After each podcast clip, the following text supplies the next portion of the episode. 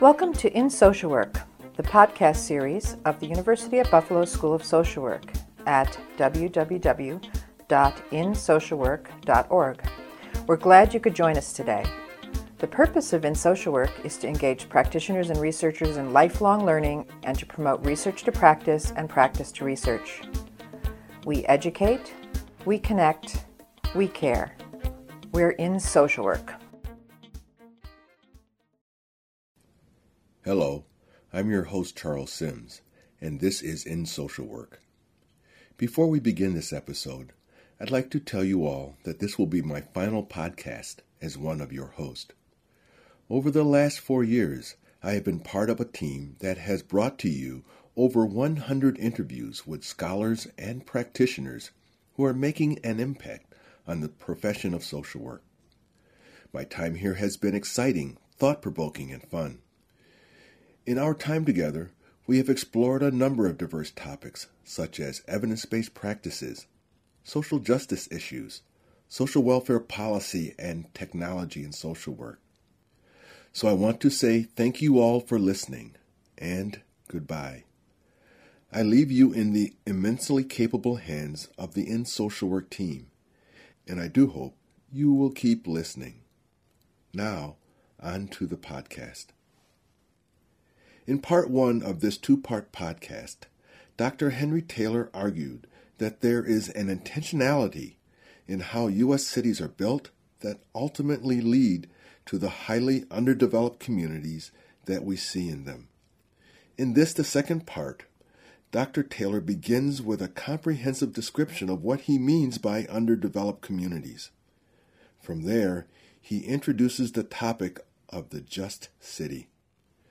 Dr. Taylor offers an image of how a just city would look very different from the underdeveloped urban communities that are, unfortunately, all too familiar in today's U.S. cities. In developing the just city concept, Dr. Taylor outlines an important connection between social work and urban planning. He expresses his belief in the necessity of social work intervention as well as describes a role for social work in the creation of just communities.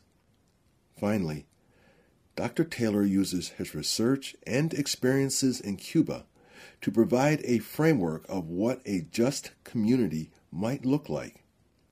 He describes how a society with very limited resources has been able to create highly developed communities in an effort to meet the needs of its inhabitants. In doing so, placing people over profits. Henry Louis Taylor Jr., PhD, is a professor in the University at Buffalo School of Architecture and Planning. He is also the founding director of the Department of Urban and Regional Planning Center for Urban Studies at the university. He was interviewed in December of 2016 by Caitlin Beck. Ms. Beck is an MSW student at the University at Buffalo School of Social Work and a member of the In Social Work podcast team. Dr. Taylor, you have talked about blacks, Latinos, immigrants, and refugees, along with low income whites, living in these underdeveloped neighborhoods.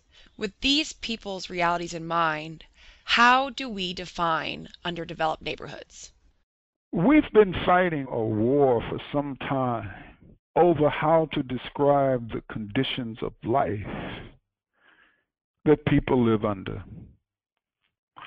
And that war has centered around, in part, how do we conceptualize the places where they live? So you see all kinds of terms pop up over the years disadvantage. Oh, it's a disadvantaged neighborhood low income, poor, ghetto. All of those terms are either nouns or adjectives, but they don't tell us much about the conditions of life that are found there or why those conditions of life exist. So at the Center for Urban Studies, we developed the concept underdeveloped. And by underdeveloped, we're talking about underdevelopment that occurs at four highly interactive levels. First, underdevelopment in terms of the physical environment. That means that the housing is often substandard, that the sidewalks are unkept and unmaintained, that uh, it may be filled with vacant lots and abandoned properties situated near sources of pollution, air, water, noise, without the appropriate level of buffers. And by that I mean to say, if you look at the east side neighborhoods, which are often situated near railroad tracks or thoroughways, uh, and you compare the tree and green coverage infrastructure of those communities with the green infrastructure on the west side, you're struck by the differences in terms of trees, shrubbery, and other bushes, things that cleanse the air. That's a form of underdevelopment. Or aged water and sewage lines, underdevelopment. Then, at the level of social institutions or social processes, we see weakened informal structures, weakened social, neighborhood based social organization, weakened levels of organizations within neighborhoods and communities. That's underdevelopment. We see that in often in many instances that institutions that are meant to provide services for these populations and groups lack the capacity or the resources to do the things that they're supposed to do. That's underdevelopment. So, underdevelopment is a deliberate and conscious process because it's related to a combination of the investments that you choose to make in a location, the policies that you put into place to protect the people, the emphasis that you place on the development of the institutions that are situated and located in there. Then you can easily look at areas that are being developed and you can see that their realities are very different. And the difference between an east side neighborhood and a west side neighborhood is just a question of development. And so the challenge at that point in time becomes how can we systematically develop these communities and what are the forces that are underdeveloping them? How can we stop those forces? And how can we change the trajectory of the community? Because it's an issue of development. And Dr. Taylor, for our listeners outside of Buffalo, I'll just add that the Fruit Belt and the East Side and the West Side are all parts of Buffalo. They're all parts of Buffalo, and many places have them. The Fruit Belt is a site where your medical campus and your medical centers are located and situated. Our city, like most cities, have been stratified on the basis of race. And at this particular moment of time, you've got blacks mostly on the east, whites mostly on the west, and Latinos or Latinxes and immigrants and refugees on the most underdeveloped lands on the western side of the city thank you for that, first of all, that definition of underdeveloped neighborhoods. I think that you are so right that, especially for me growing up, I learned about just the word ghetto or the words poor neighborhood, but never knew what that really meant, except for the drives we might take through some of those neighborhoods sometimes. I never really knew a definition of those places. So you've talked about the experiences the people are having in these neighborhoods, so adverse experiences related to risky behaviors or related to alcoholism and things like this. And so I wonder, with those things considered, what connection do you see between social work and urban planning? Well, I see a very, very, very powerful connection. And uh, we worked on a project actually a, a few years ago where I was leading a team that was developing a redevelopment strategy for the Perry Choice neighborhood, which is that area down where the uh, Commodore Perry housing developments are located. And as a part of our planning strategy, our goal was to build a partnership with UB Social Work, and we were going to unleash an army of progressive social workers into that community. this is what I see as the connection. We know that in these neighborhoods and communities, individuals and families are going to be confronted with huge challenges. A fundamental part of the process of transforming the neighborhoods and communities is to transform the people who live there, to increase the levels of consciousness, develop a powerful sense of collective efficacy, develop a powerful sense of, of critical consciousness, which means that they have a deep understanding of the conditions of life under which they live, and they properly attribute those conditions of life to the policies, the choices, and decisions of people who control the community and who live outside of that community. And by collective efficacy, I mean that they have a sense that if they band together and work as a single team, and if they unite with others in other neighborhoods and communities, that they have the power to recreate a future that serves them, that they can, in fact, change their realities. But in order to do that, they need help and they need partners. And by that, I mean folks who are prepared to work with them uh, to meet those specific challenges. And this is where, where progressive social workers come in. And a progressive social worker is one that understands that their job is to work with the people who live in the neighborhoods and communities looking at their activities at that level.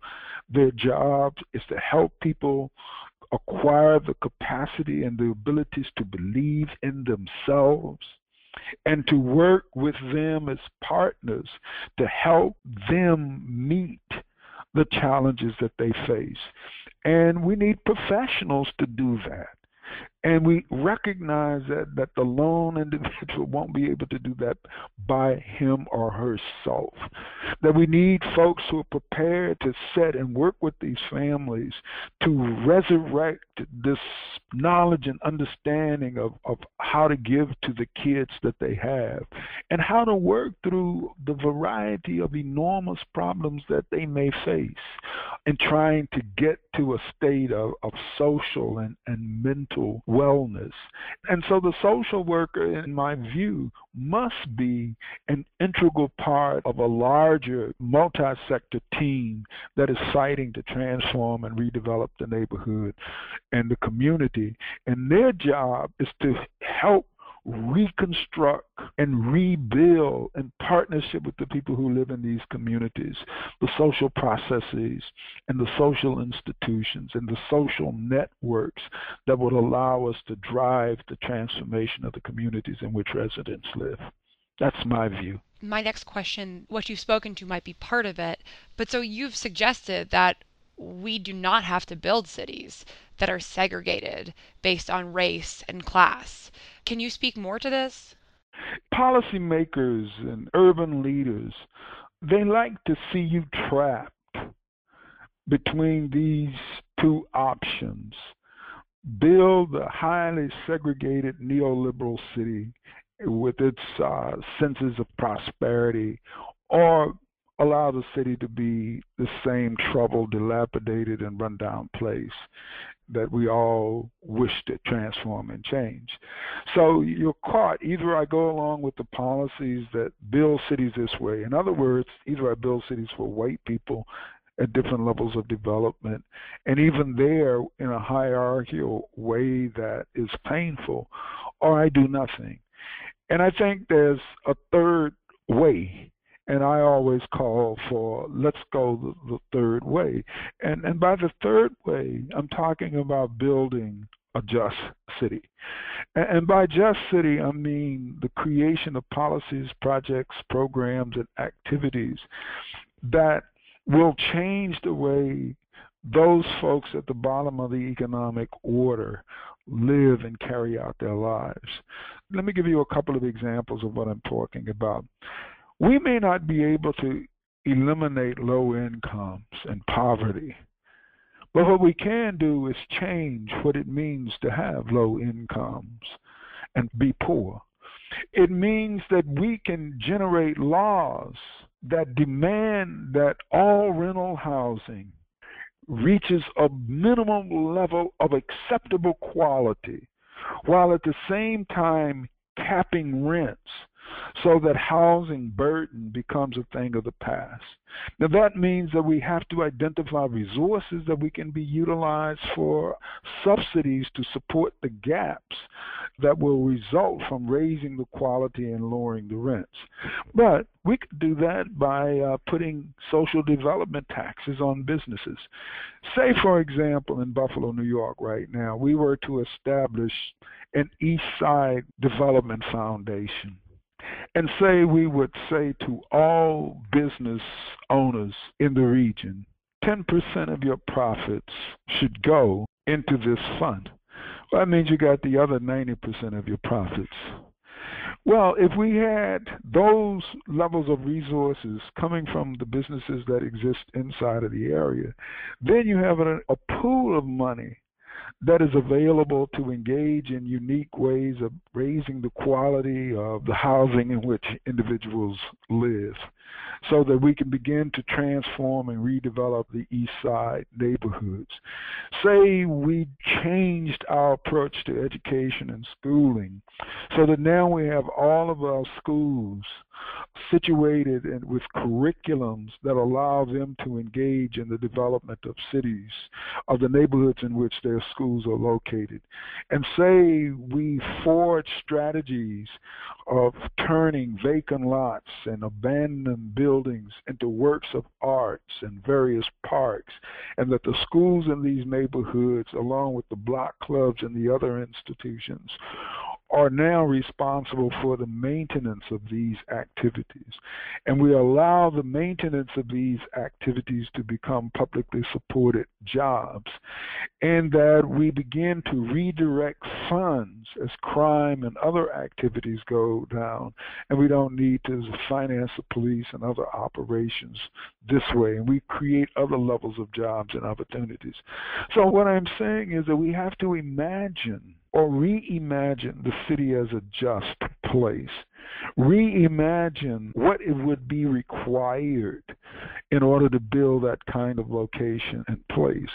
We could change the way our, our schools and departments, and I'm talking about the university operates, where instead of continuing to teach students to do stuff that we know won't work, we turn programs into experimental design pieces. I mean, let me give you one example. There's a lot of stuff that we do in urban planning that we know it doesn't create the just city, but we don't make building the just city the foundation of our curriculum, where all of our professors are coming up with innovative and creative ideas, where we're turning the city into a lab where we're thinking about all of these issues and questions. So my point is that we can reimagine a different type of city. We can reimagine different types of relationships that would exist among the professionals that would allow us to create places that would have very different outcomes from the places that we have now. And our start point in all of that will be we will no longer do stuff that we know don't work. Yeah, and it's not working. I was at a meeting in the Fruit Belt on the east side, and uh, it was just a place of hurt and fear from the community members that were there, expressing the real fear that they would be kicked out very soon from this neighborhood. And one woman in particular looked at all of the white people in the room and said, you are the ones who are moving into our neighborhood.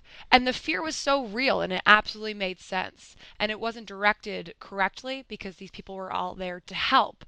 But it made so much sense, the fear that was there.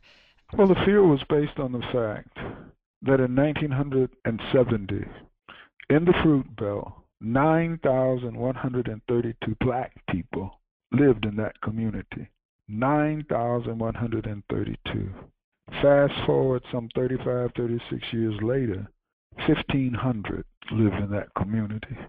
So when people talk about, and in 19, since 2000, 16 years ago, 65% of the population in the fruit belt has been displaced.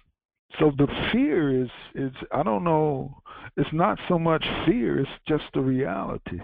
This is fear is more akin to something that you don't know or, or, that you think may occur, but you're not quite sure. This is something that has happened. This is just a statement of fact. Dr. Taylor, for those of our listeners who don't know, you've done research on Cuban society. What connection, if any, is there between your research with Cuba and the neighborhoods there and neighborhoods in the United States? Well, when I started looking at underdeveloped neighborhoods and communities and started to try to understand why they were this way with the intent of forging and developing strategies that could be used to change them and turn them into much better places to live and, and work. At that moment in time, I didn't know why these neighborhoods persisted. I was always struck by a very powerful article that Gilbert Osofsky wrote, and it was called The Enduring Ghetto.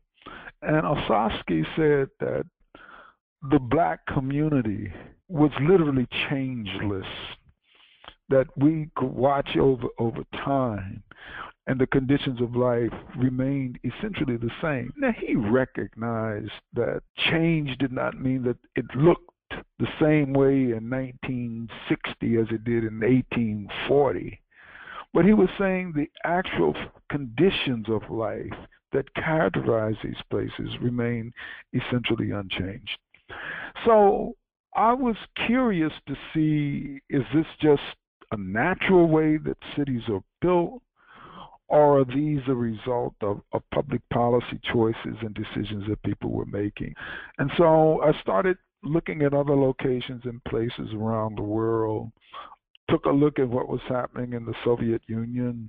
At that time, I went on a very interesting trip to Russia, and for the first time in my entire life, I saw communities that I could not tell who lived there simply on the basis of the conditions inside of that neighborhood and community. And it began to really reinforce the idea that conditions of life were driven by policy and political ideology. Then in 1999, I had an opportunity to go to Cuba with the uh, study abroad program that we were just developing in the city at that time, at the University of Buffalo at that time. And I jumped on the opportunity. I had never been to Cuba, but this was an opportunity to really take a look at a poor country with limited resources, but an ideology that placed people over profits. And I wanted to know if, in fact, these neighborhoods and these communities were different than the ones that I found here in the United States.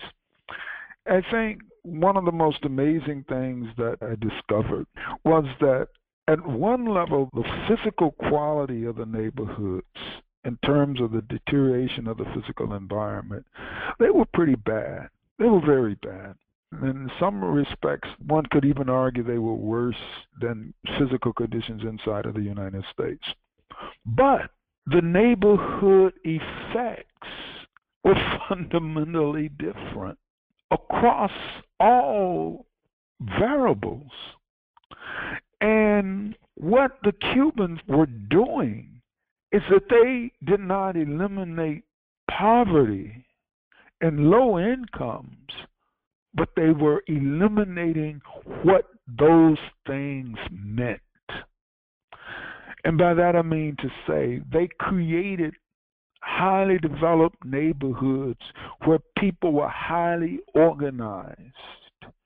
Then they deliberately and intentionally strengthened the institutions inside of those neighborhoods and communities.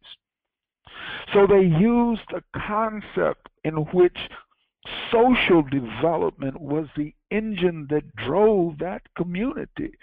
So they established on the health front, for example, the, the doctor and nurse program, where they built in every single neighborhood a doctor and nurse program where the doctor and nurses provided services, healthcare services for a population no greater than 135 families. And they provided them with those the care and the treatments that they needed.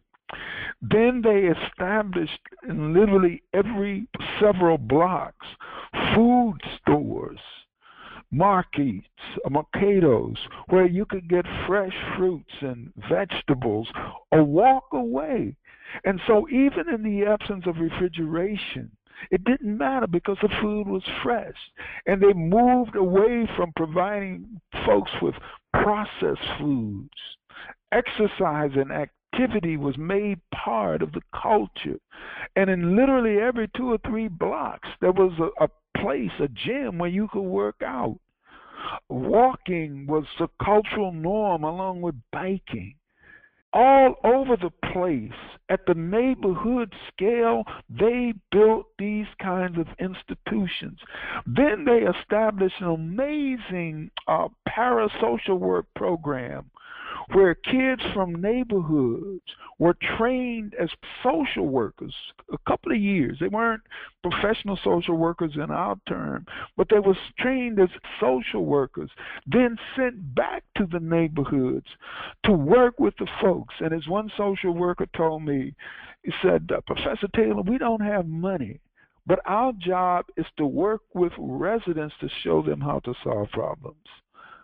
So they proved that through social interventions, even if you could not transform the, the physical environment, you could nonetheless mitigate a number of the issues that were related to the social determinants of negative outcomes, be they health, be they education, be they employment, and the like. And so, what that taught me was that neighborhood design is everything, and that the key element of all of our intervention strategies has to start with the organization of people and the development of the institutions that provide them with the services that they need. How good it is to hear that this just city that you've talked to us about that it exists somewhere, that it isn't just in our imagination, that it can be sustainable, and that it may not have the wealthiest class thriving and living off the poor, but that is a good thing.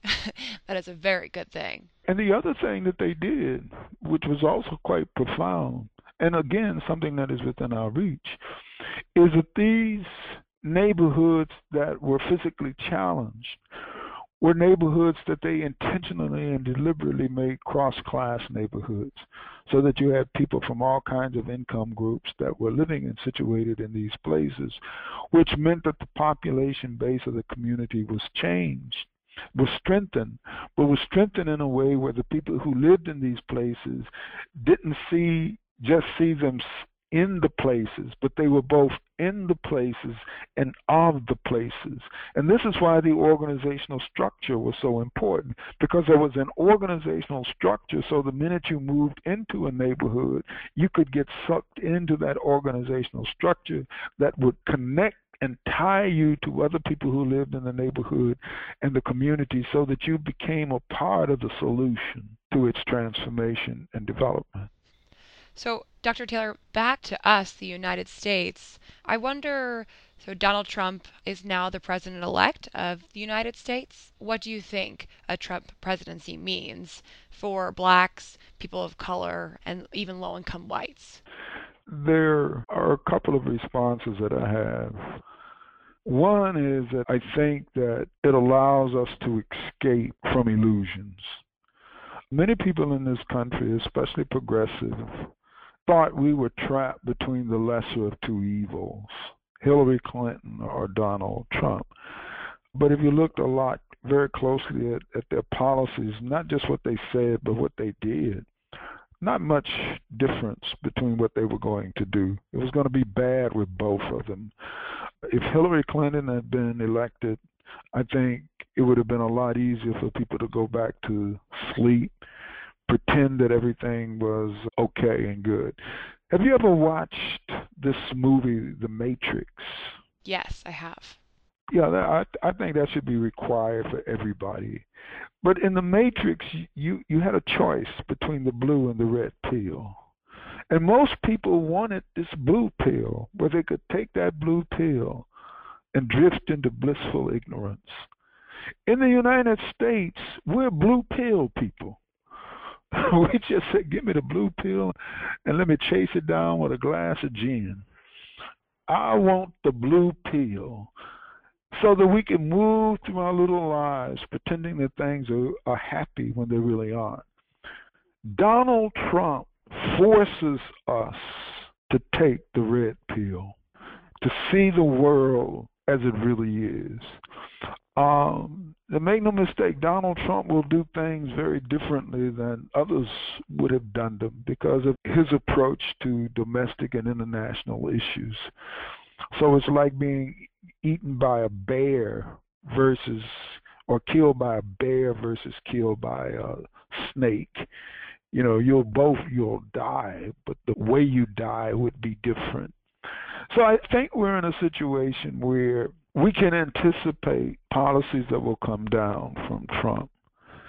And I think that those policies will create suffering and hardship. But I also think it will create an opportunity for us to fight back against those issues and battle to improve conditions. So, my bold prediction is that in four years, we'll be better off than we are today if we organize and fight back as a people. If we do not organize and fight back as a people, then conditions of life will be much worse. But Trump is like a bully. He's going to come in and try to take stuff away from you and treat you poorly. And like any bully, you're going to be forced to make a choice. Do I let this person walk all over me and do whatever he wants to to me? Or do I stand my ground and I fight back? Now, for me, I'm an incredibly optimistic person. Now, I'm the kind of person I need to see the reality. I hate to disappoint anybody, but I'm a red pill guy. Give me the red appeal. Because once I understand what I am facing, then I believe I have the confidence and the abilities to win every single time. And I also believe that the American people are that way. I'm a historian and an urban planner. I call myself a time traveler. I'm as comfortable and as happy in 1865 as I am in 2092, the future. And to me, the journey between the past and the future is just that it's a journey with its twists and changes. But the more I understand the past, the more I can understand, know the present, the more I can gain perspectives and insights for the future. So, my knowledge and understanding of the past says to me several things. One, is that the American people always march from darkness into the light. We don't march from light into the darkness. Number two, over the periods of time, the American people, including those of us in the United States, continually win victories. And in the United States, we faced slavery, but we won the battle against slavery. We sent it to the dustbins of history. We fought racist Jim Crow segregation, and we defeated it, sent it to the dustbins of history. We fought women's suffrage issue when women could not vote and control that aspect of his life. We won the victory and sent it to the dustbins of history across the dimensions of time and space over and over and over and over again, we win. Now, I've learned that not only do we win, but that when blacks and whites and other people of color unite, that's always the formula for progression. Whenever we fight our battles alone and singularly, we stumble and falter. United, we win. Divided, we stumble. And the final part is that these struggles are protracted. They take time. They don't happen overnight. These are not events. These are processes. So, that's the foundation and the basis of my optimism. So I'm not afraid of Donald Trump and his gang of despicables. Because at the end, especially if the American people, especially if the people in the United States unite, then we will send Donald Trump to the dustbins of history. And the reason I say the American people, and I always talk about that, I'm talking about our continental citizenship. And within that continental citizenship, we share the history of being a slave hemisphere, a slave hemisphere that its people were born of a fusion between the African, the European, and the native folks. We're the only continent on this planet with that fusion, that connectivity that makes us all Americans a common folks. And so within the United States, we have our own unique American experience. But that unique American experience in the United States is tied by a thousand steel bands to the experiences of other Americans across our great continent. Dr. Taylor, thank you so much. Listening to you is taking the red pill, if that makes sense. You call people to be awake and to be conscious. And I especially am grateful because I think that not only have you spoken about the real issues behind the way we build cities and the way that we sustain cities, but clearly you've just spoken to, and throughout the whole podcast, the real hope there is to see change, that this isn't the end, and uh, that even with the current state of politics, it might look like the end, but it just isn't. So I thank you for both of those things. Thank you so much for being with us today. No, thank you. It's been my pleasure. You have been listening to part two of Dr. Henry Louis Taylor's discussion on the economics of urban segregation. We hope you have found this topic and the discussion to be engaging. Please join in social work again as we bring you another topic of importance to the profession of social work.